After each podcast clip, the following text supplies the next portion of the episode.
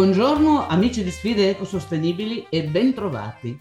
Tra i miliardi di messaggi online e offline dei quali veniamo bombardati ogni minuto ci mancava il greenwashing. Per aumentare la confusione, far spazientire le persone e scoraggiare anche i più volenterosi ad approfondire i temi della sostenibilità. Temi che però sono sempre più urgenti e sono da affrontare. Il greenwashing è un neologismo inventato nel 1983 dall'ambientalista Jay Westerweld, che oggi è anche un problema legato alla psicologia collettiva, proprio perché è sfuggente e difficile da contrastare. Si tratta di un linguaggio utilizzato dalle aziende o dalle organizzazioni per proclamare la propria reputazione ecologica senza che questo corrisponda a un modo di produrre scegliere materie prime e gestire le risorse umane o i materiali dell'azienda in modo sostanzialmente diverso da ciò che hanno sempre fatto. Ecco perché lo consideriamo il danno e la beffa. Beffa per il genere umano e danno inestimabile per l'ambiente.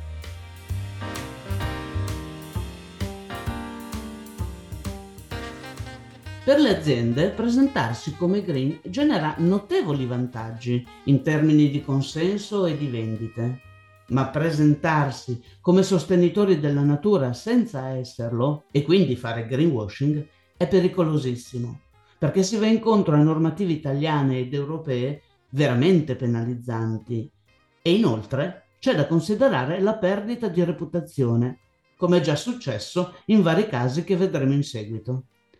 Oggi ho come mia ospite Simona Trerè, consulente in strategie e piani di sostenibilità aziendali, che ha studiato a fondo questo odiato fenomeno e può aiutarci a fare chiarezza. Buongiorno Simona e benvenuta a Sfide Ecosostenibili. Buongiorno a te Rossana e a tutte le ascoltatrici e ascoltatori di Sfide Ecosostenibili. Grazie per l'invito. Come accennavo, il greenwashing può essere subdolo e difficile da identificare. Come agisce Simona nel nostro subconscio? Esatto, il greenwashing può presentarsi ehm, attraverso diversi livelli di inganno, i quali possono essere determinati da vari elementi.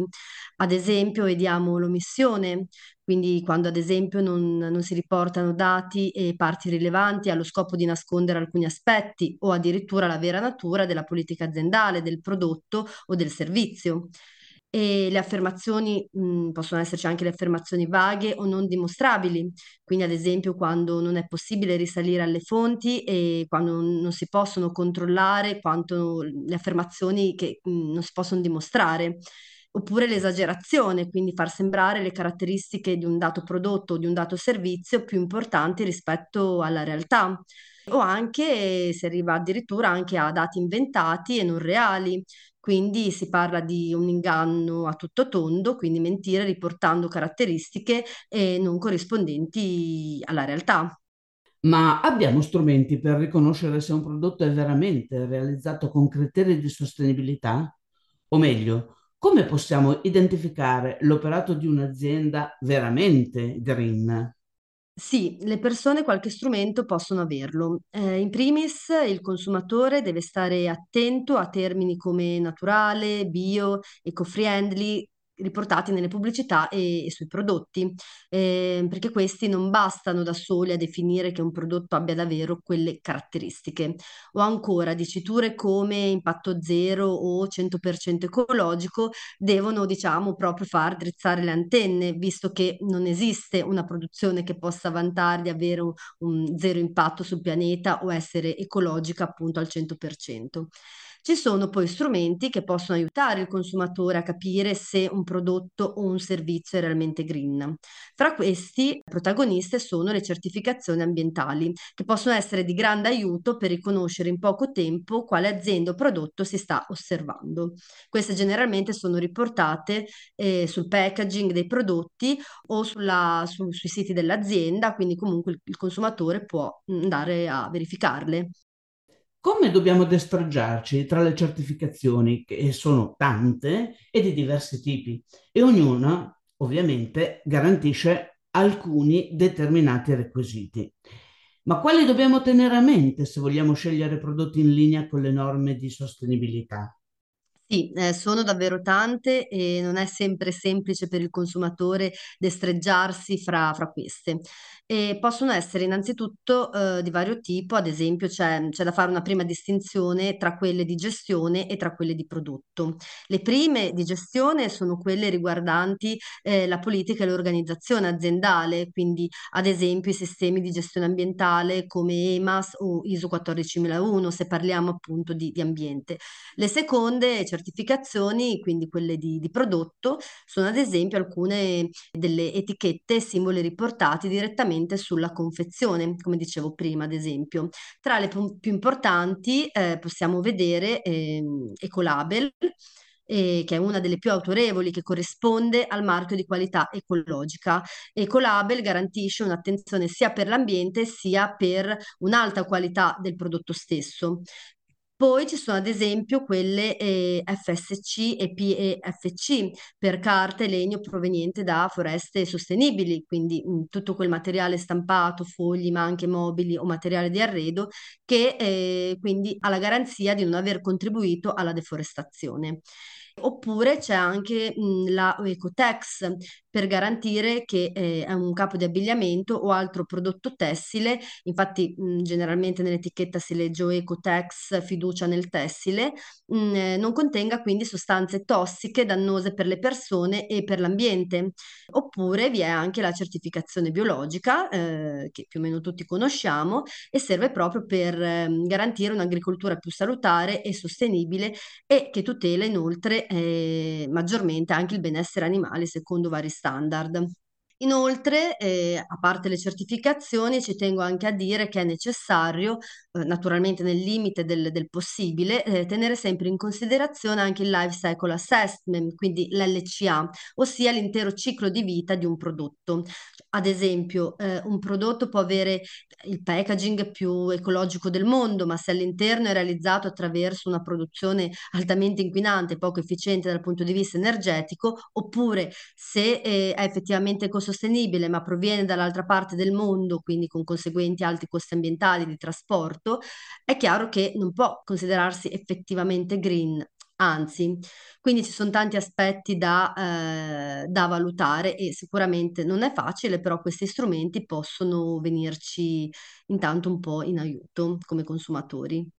Certo che nonostante le certificazioni, i casi eclatanti di greenwashing sono stati tantissimi. Solo per citare in- nel 2022 voglio riprendere un interessantissimo articolo di Robin X pubblicato sulla testata Ecobusiness nell'8 dicembre 2022, nel quale troviamo alcuni nomi altisonanti come i pneumatici Michelin. Scusate se rido, mi è venuto in mente i famo- famosi ristoranti stellati Michelin, e, e CM Abbigliamento anche, Unilever, la Deutsche Bank e addirittura intere nazioni. È incredibile, ma attraverso i loro ministri hanno rilasciato dichiarazioni di eccellenti intenti che però, ahimè, a seguito di studi approfonditi si sono rivelati puro greenwashing.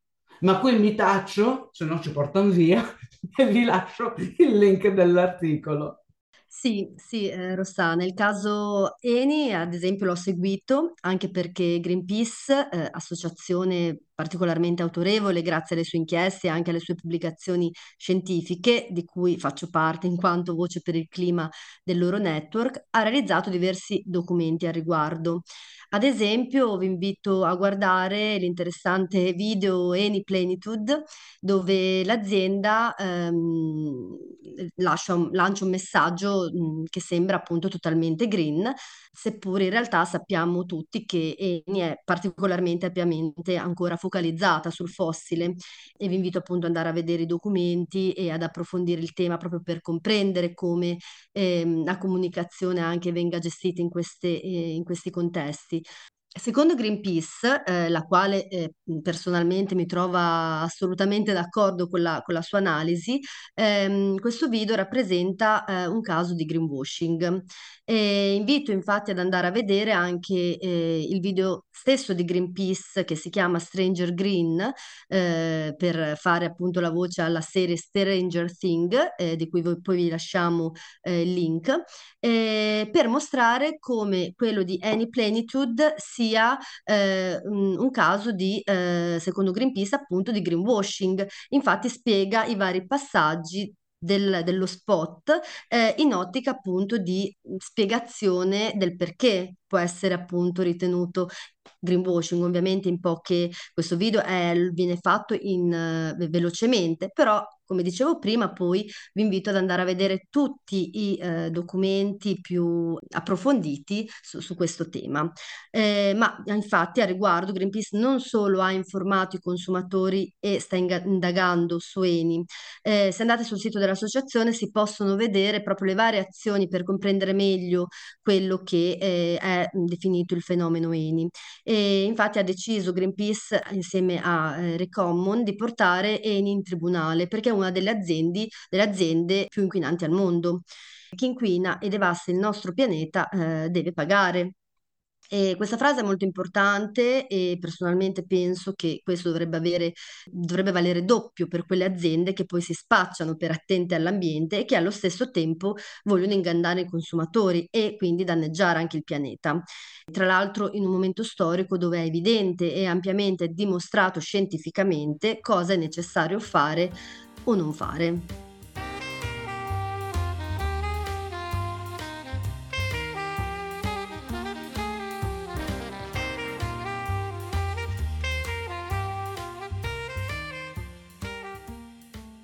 Tornando a noi, Simona, oggi abbiamo bisogno di catalogare tutto e per ogni nuova sensazione inventiamo terminologie che possono spiazzare i meno moderni.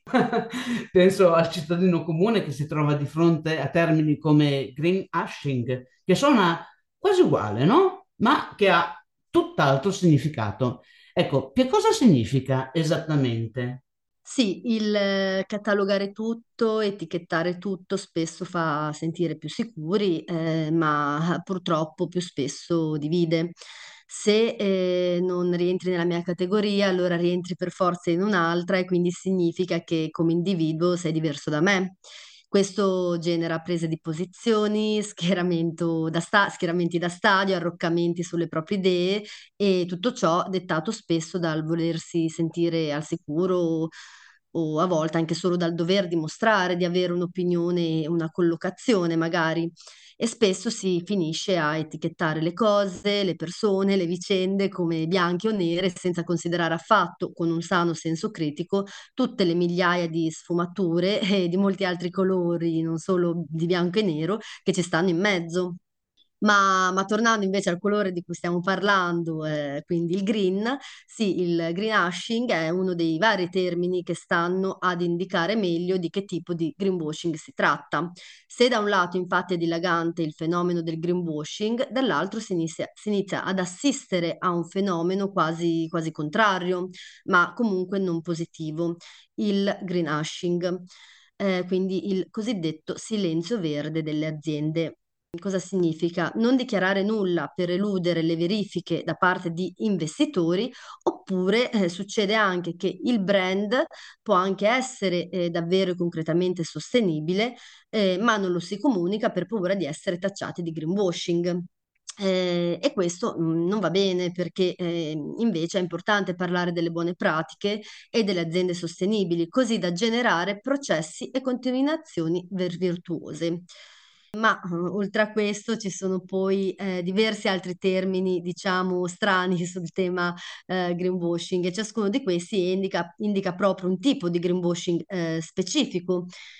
Ad esempio dal green labeling, eh, la cosiddetta etichettatura verde, ma fasulla, ed è tra le pratiche di marketing e greenwashing più note e al momento la, la forma eh, più diffusa al green lighting, cioè promuovere eh, un solo prodotto ecologico dell'azienda per nascondere il vero impatto ambientale degli altri prodotti e dell'azienda in generale.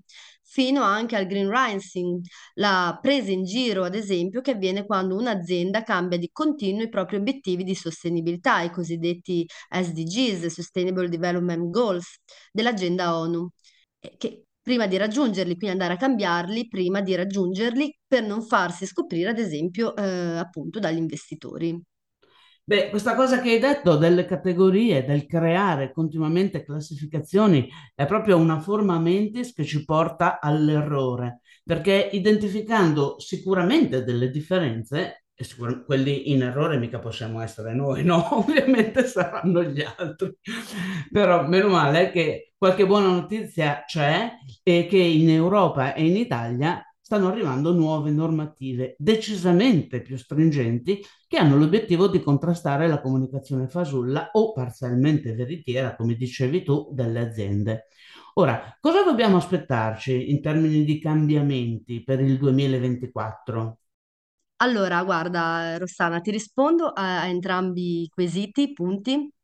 Il primo eh, sul appunto eh, dividere in categorie per capire e, e quindi mh, per eh, valutare da che parte, qual è la parte giusta da stare. Sicuramente in campo eh, ambientale mh, posso dire che come in tutti i campi ci sono tantissime opinioni, ognuno magari appunto la sua, il suo lato, la sua opinione, eh, la sua convinzione anche, però in questo ci può venire eh, in aiuto in campo ambientale soprattutto la scienza quindi ci sono delle evidenze scientifiche per le quali eh, è difficile avere un'opinione contraria, quindi eh, diciamo la parte giusta da scegliere, eh, diciamo ci aiuta la scienza a capirlo in un certo senso, anche perché veramente le evidenze scientifiche sono proprio evidenti. E te lo dico anche eh, da Romagnola, eh, che dove c'è stato a maggio vediamo anche l'alluvione, quindi i casi estremi da un punto di vista climatico sono sempre più frequenti in tutto il mondo nella nostra Italia eh, sicuramente, ma non solo,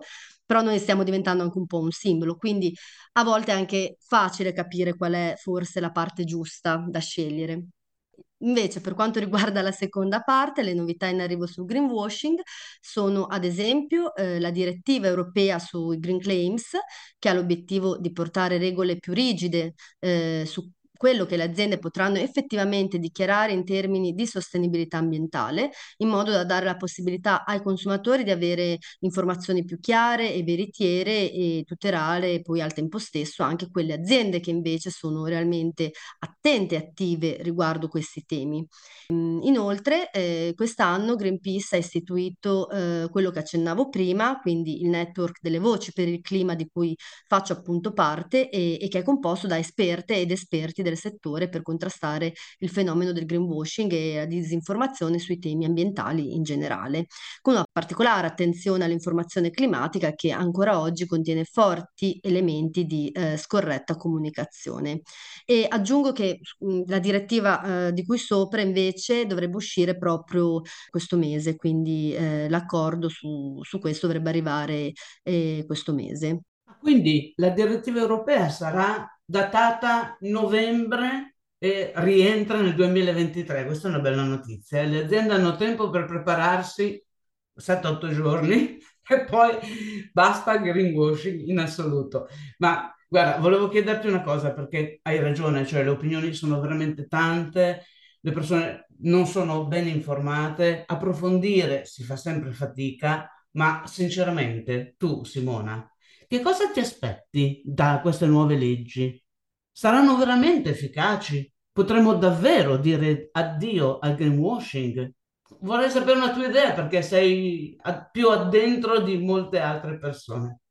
Ma guarda, allora intanto purtroppo mi sa che non saranno in 7-8 giorni, ci, sarà poi un tempo per la direttiva, quindi che sarà indicato, eh, però sicuramente ehm, diciamo che io spero che grazie alle nuove direttive e comunque alle crescenti iniziative finalizzate a contrastare questo fenomeno subdolo e altamente scorretto, si possa dire, si potrà dire eh, bye bye greenwashing, e, e, almeno in buona parte, diciamo, e dare il benvenuto a pratiche di comunicazione e marketing doverosamente corrette. E quindi sì, eh, lo spero, poi eh, lo vedremo, insomma, se, se, sarà così, se sarà solo in parte, insomma. Però eh, è importante comunque che venga dedicata una, dir- una direttiva eh, ehm, proprio eh, finalizzata a questo, che ad oggi ancora non c'era, quindi sicuramente almeno il, il panorama al riguardo sta iniziando a essere eh, più, più attento a queste tematiche, anche proprio da un punto di vista normativo, non che prima non fosse comunque ehm, appunto non, non, fosse a rischio di multe o, o altro il greenwashing, ma non c'era una normativa ad hoc proprio. Invece questo è un grande segnale mm, importante, questo sicuramente. Bene, cari amici, allora stiamo allerta, controlliamo le etichette e nel dubbio compriamo meno, che è sempre un'ottima soluzione. Grazie Simona, grazie di cuore per la tua partecipazione e per il tempo che ci hai dedicato. Grazie a te per avermi ospitato nel tuo podcast e hai detto proprio bene, partire dal comprare meno è già davvero un ottimo inizio.